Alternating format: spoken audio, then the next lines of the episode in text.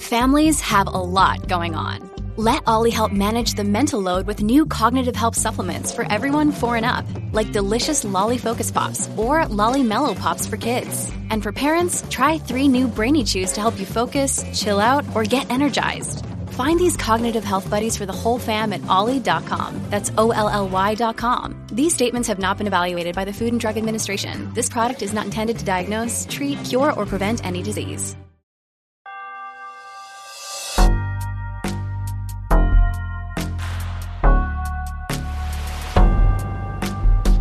Hello, beautiful people. Welcome to God is Gray, the podcast. Although I, as a Christian, believe that God resides in absolute truth, in black and white, we as people are stuck here on planet Earth contending with the gray. In church, gray areas often cause dissension, anger, and even hate. But on this platform, I welcome open dialogue, variety of opinion, and differing belief systems. God is Gray is meant to teach, inform, and simply trade stories with kindness, love, and mutual respect. If you have a story or perspective to share, please reach me, Brenda Marie Davies, at godisgrayxo@gmail.com. To support the cause and be a part of our community, donate to patreon.com/godisgray. Now, on to the episode. Hi, beautiful people. Today I'm telling you the story I've been waiting 3 years to share with you. The moment I created God is Gray, I knew this day would come, and I've been dreading it. I'm shaking. I've got some tissues prepared. I don't even really know where to begin. I've told my story a million times. I was married, I got divorced, and then I went on what I have called a rampage, my sexual exploration. I had to battle every single day to believe and to know that God still loved me, that I was still valuable, that I would still find a spouse that would actually want to align with me, all because I had gotten married, I had sex, and I was a divorcee. The first man I dated when I got divorced actually told me that he would never marry me. I felt like used goods. And the narrative of our secular culture and our church culture both often tell women the same story. My sense of self-worth, especially in my sexuality, began to completely unravel. And that is very, very unfortunate, because if I ever needed a time in my life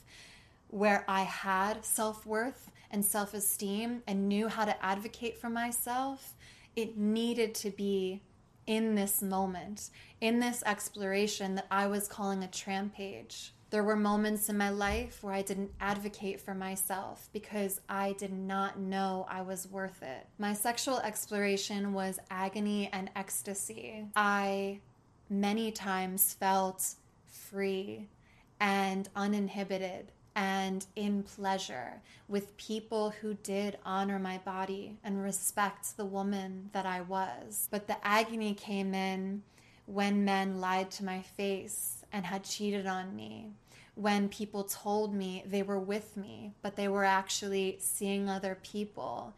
These little dings in my self-esteem kept chipping away. I kept feeling less and less valuable, less and less beloved, because the church had long ago abandoned me. And now these men were sort of reiterating and proving that point. You are not that valuable. You are not marriage material. I fell madly, head over heels in love for the very first time in my life, in my late 20s. And that man looked at my sexual history, this exploration, looked me dead in the eye, and said, I could never marry a whore. I looked back at him and said, do you mean you could never marry a woman who has sex for money? And he looked dead in my eyes and said, no, I said I could never marry a whore. That was excruciatingly painful because he was clearly talking about me for having had sexual adventure and experience and heartbreak and pain. But it also reiterated these old narratives that I would be less than. I've always been less than, since I was no longer possessing this thing that both church and society said I needed. My reaction to that man calling me a whore, saying he would never be with me, drove me into the most abusive relationship I've ever had in my entire life. I didn't realize at the time, but I was so broken down and depleted. One time I had an out-of-body experience when someone was having sex with me in a way that was too violent for my taste.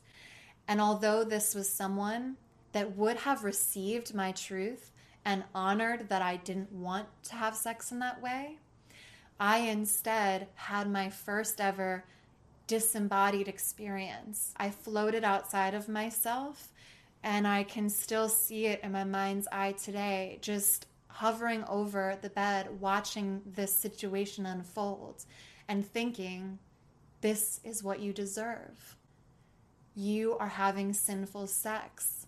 What did you think would happen? And when I went back to my friend's hotel where we were staying in New York at the time, I flipped everything into a joke.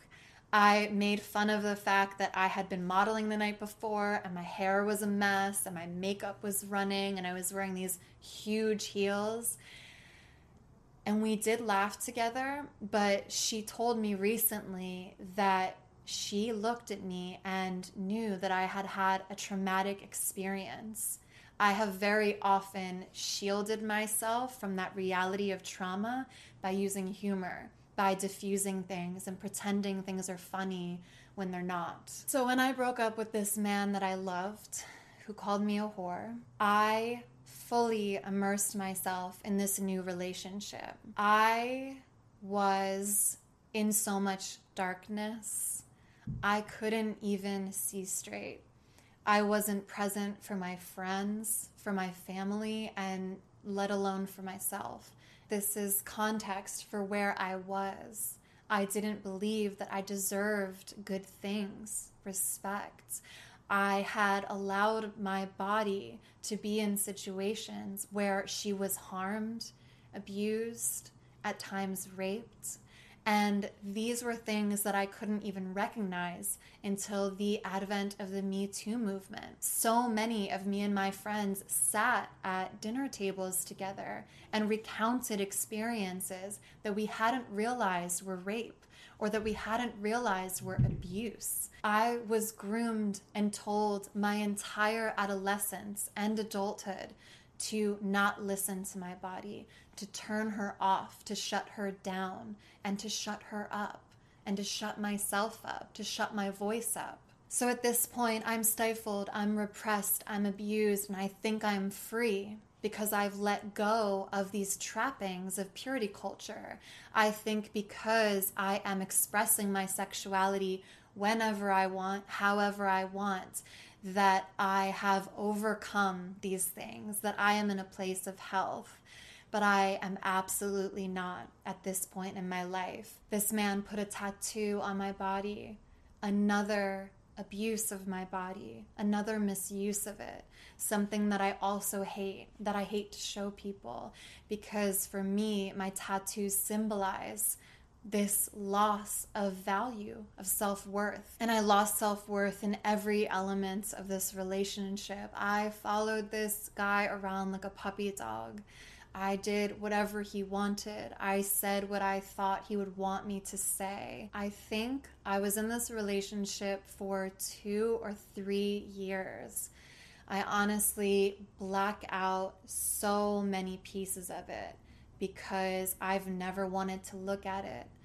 And a huge part of that trauma, the pinnacle of that trauma, was that he manipulated, abused, and coerced me into having an abortion.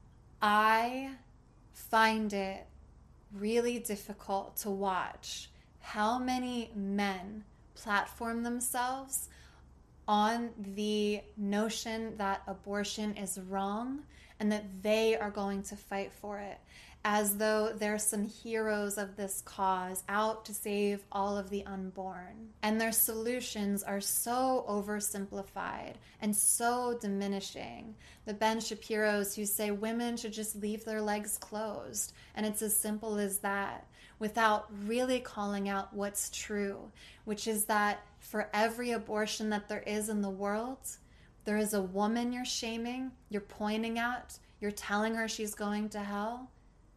Where are the men? I've never seen the YouTube video or read the expose or the article of the man who abused a woman into an abortion, who drove her to the clinic, who told her that's the way it needed to be, who asserted his power to win that argument, or who made himself so diminished as a man that he would prove he'd be a bad father. I found out I was pregnant right behind there in that bathroom where I peed on the test and it came out positive. I went to the kitchen, a bundle of nerves. I looked at him and I was like, I think I'm pregnant. And the very first thing he said to me was, "You're not gonna keep it, right?" And I said, "I have to think about it." My true thought was, I am capable. God has offered me many opportunities in my life, and I have never willfully turned one down. But this man lived in my house. He had an attitude that permeated everything that was a part of me. This was a person who had so much control over me because abuse is insidious. This is what I always tell people. You don't go on a date with someone and then they just slap you across the face. It is a slow process. They begin by gaslighting. They begin by removing certain friends. If you have a strong-willed, tenacious friend who is excited to be a part of your life, the abuser will most often alienate that person from you. My abuser would often say, "Oh, you had plans with me," when I tried to hang out with other people. So his control over my life was extreme, and I was deep, deep in it when I found out about this pregnancy. So on top of him manipulating my friend groups, manipulating when I was going out and why and where, he was also very actively abusing me into an abortion. One specific time, I remember I was really wrestling. I wanted to keep the baby, and I was in the shower wrestling with that, and he flung open the shower curtain and said, "Have you decided yet?" I looked at him and said, "No." He grabbed every towel off the racks and began throwing them at my head one by one. That might have been the strongest, most tenacious moment I had, because I remember it just boiled up inside me like a lioness, and I said, "Leave me alone. I'm going to make this decision on my own." And I did pledge to do that. From that moment forward, I thought, this man is not going to determine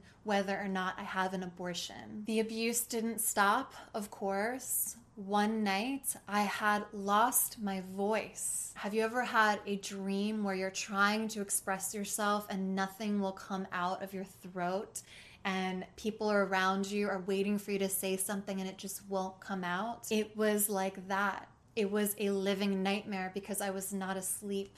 I was awake and it was happening to me. I had just bought myself this convertible before I found out I was pregnant. This abuser knew how valuable that was to me, that I had worked so hard to achieve this goal of mine, to have this car that I wanted. So this particular night, he drank like a half a bottle of vodka, unbeknownst to me. He was running red lights. We almost got T-boned by an SUV. He got on the freeway. He's switching lanes like crazy. And again, I have no voice. And I'm looking at my friend in the front seat, and I'm grabbing for him, and I'm saying, "Please, tell him to slow down. Tell him to stop." So we get there to Venice, and the final move, he goes over the pavement and onto the beach, onto the sand, which anyone who's familiar with Venice, you know that's not something you do. It's outright illegal. It's not a driving zone. It was his final FU to me, the way that he was treating my car and the way he had just endangered my life and the life of this baby that was inside of me. Still, I was keeping the baby. I told my parents I was pregnant, I was gonna have a baby.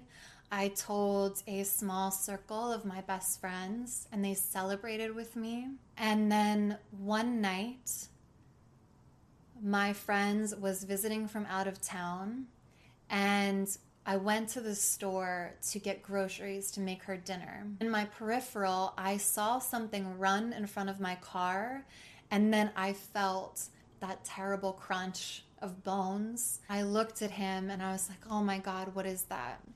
And he said, it was a basketball. Keep driving. When he said that, I knew he was lying. So I pulled over and I was like, no, I'm not going to let an animal die on the side of the road. I'm going to see if there's something I can do.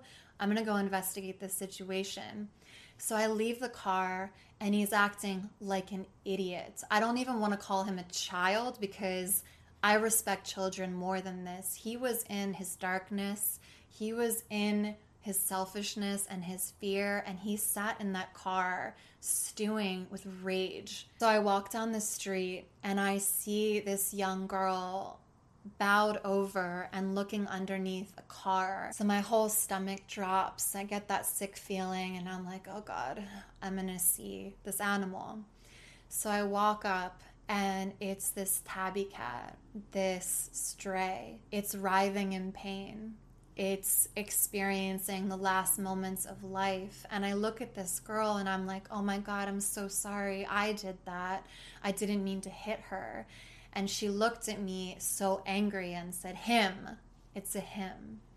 And I realized in that moment that this girl was taking care of the cat. They had a relationship. So out of care for both the girl and for the cat who was dying, I sat on the pavement with them, and her and I pet the cat together. And then when the cat passed over, me and the girl just sat back on the pavement together, and she just looked blank and so sad. So I look back at my ex, and he's standing at the wall with his arms crossed, just mad that I've drug him into this situation. That night was the first time that I began pondering a no. Before then, I was always thinking, yes, I just have to figure out how. And that night it became, I don't know. This is where the story might get really controversial for some people, or might challenge your notion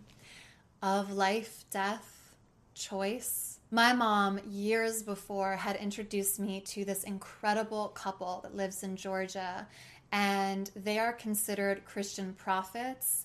In non-Christian circles, you might call them psychics. Anytime I've spoken to them, they have given me so much wisdom that has been pivotal or has changed my life in some way. When I called, the husband picked up the phone and he said, hi, Brenda, how are you doing?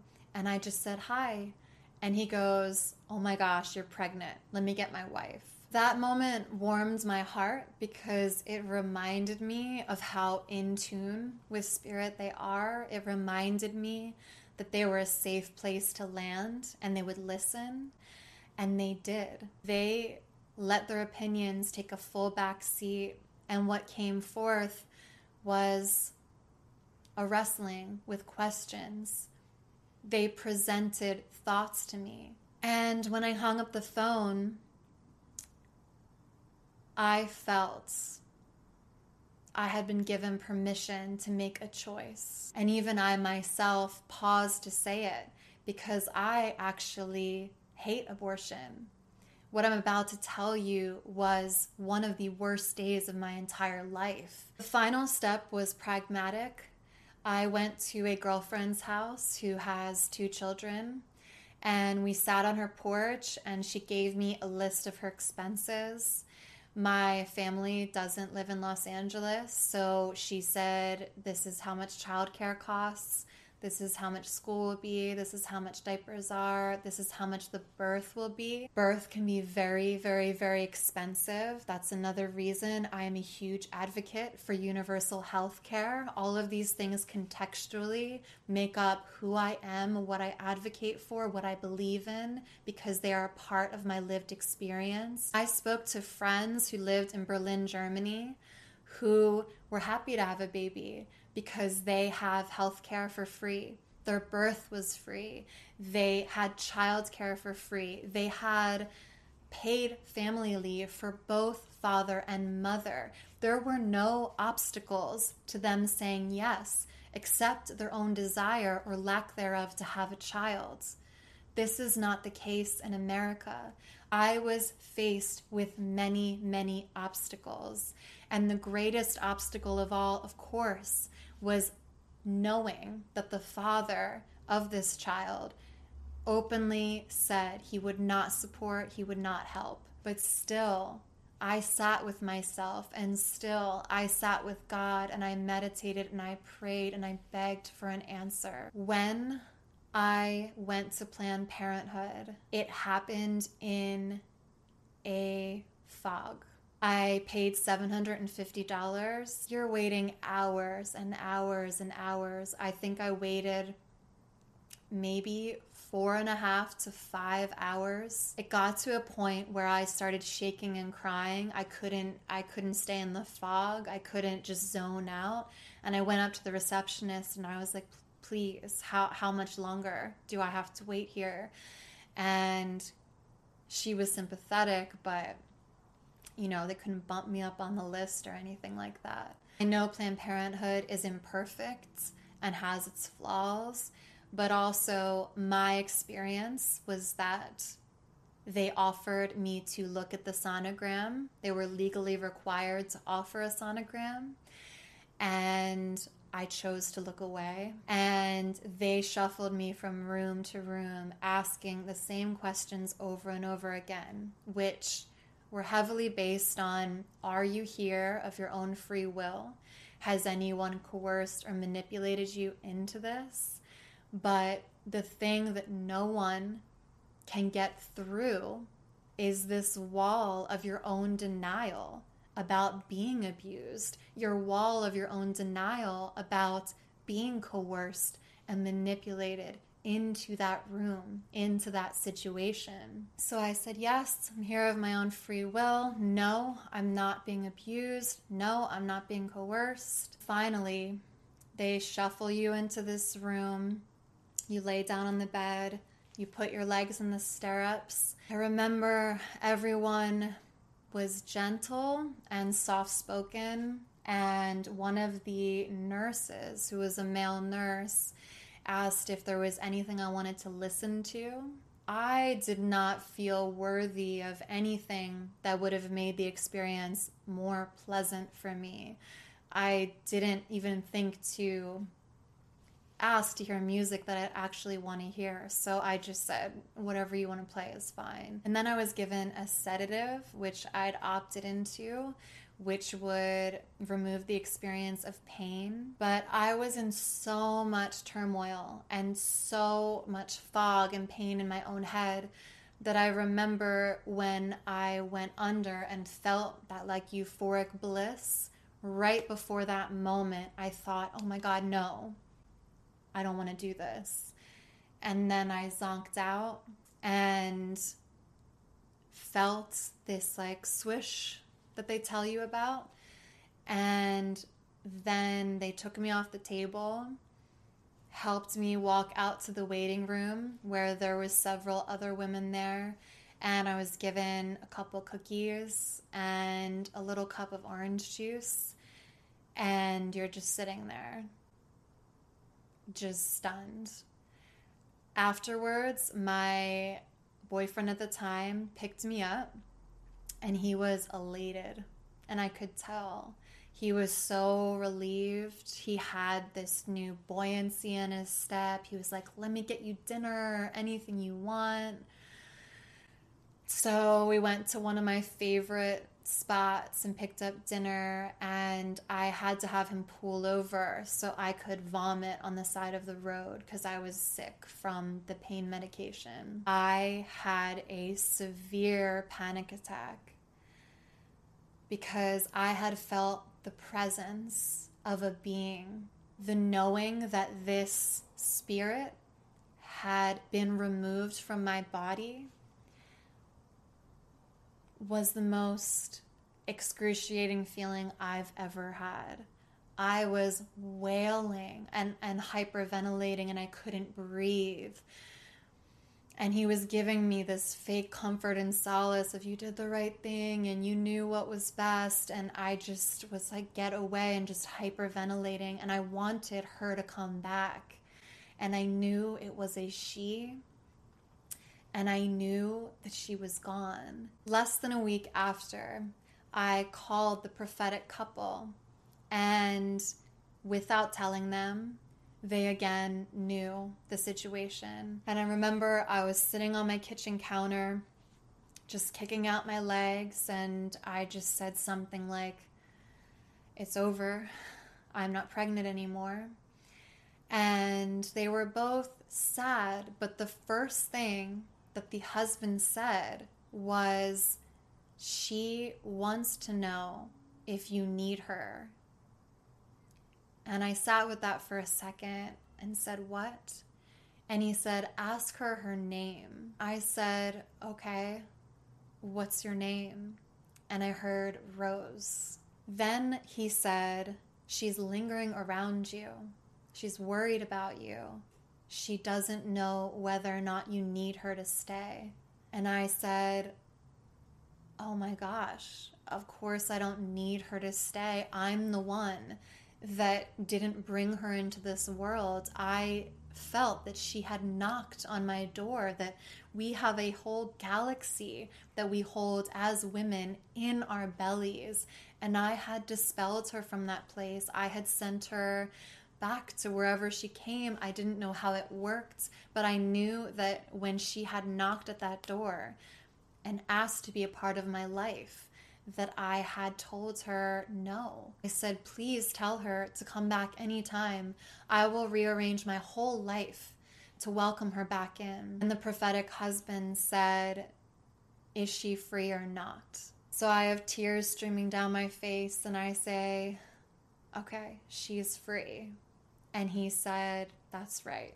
You don't tether spirits to yourself. And my Christian women who are listening, you must know that this is not what we hear in church. We are called murderers. We are told that souls have one chance at this, and that if we say no, we are killing them irrevocably. It's over. And this Christian couple, in their spiritual selves, in their truth, were telling me that she was lingering and that she had somewhere else to be. I made the decision that I made because I was with an abuser. And still, I don't use that as an excuse. I offer it as my reason. And I have wrestled with the shame and pain and fear of having made this decision. When I began God is Gray, I was about 3 years into the healing journey, because what Rose did for me was she propelled me into action. Rose taught me that I was worthy. I wanted to be a vessel that brought forth life. Abortion is presented as a black and white sin. Easy peasy, wash our hands. We know the answer. But for all of us who have actually had that experience, we know that is so much more complicated, so much more nuanced. And many people, like myself, like people in poverty, like people in abusive situations, have made that choice out of what they believed was protecting that child. If you want the whole story, it is in my memoir, On Her Knees. I wrote this book as a love letter to all of you out there who have experienced any of these situations. I have been through so much with my sexuality, and it all began with both cultures. Purity culture, hookup culture, church culture, secular culture, it doesn't matter. Women, again, have been through so much. I love you all so much. Thank you for creating this safe space for me. Now I'm crying. I'm so grateful for you all. I'm so grateful that I felt safe to share this story with you. I really love you all so much. God bless.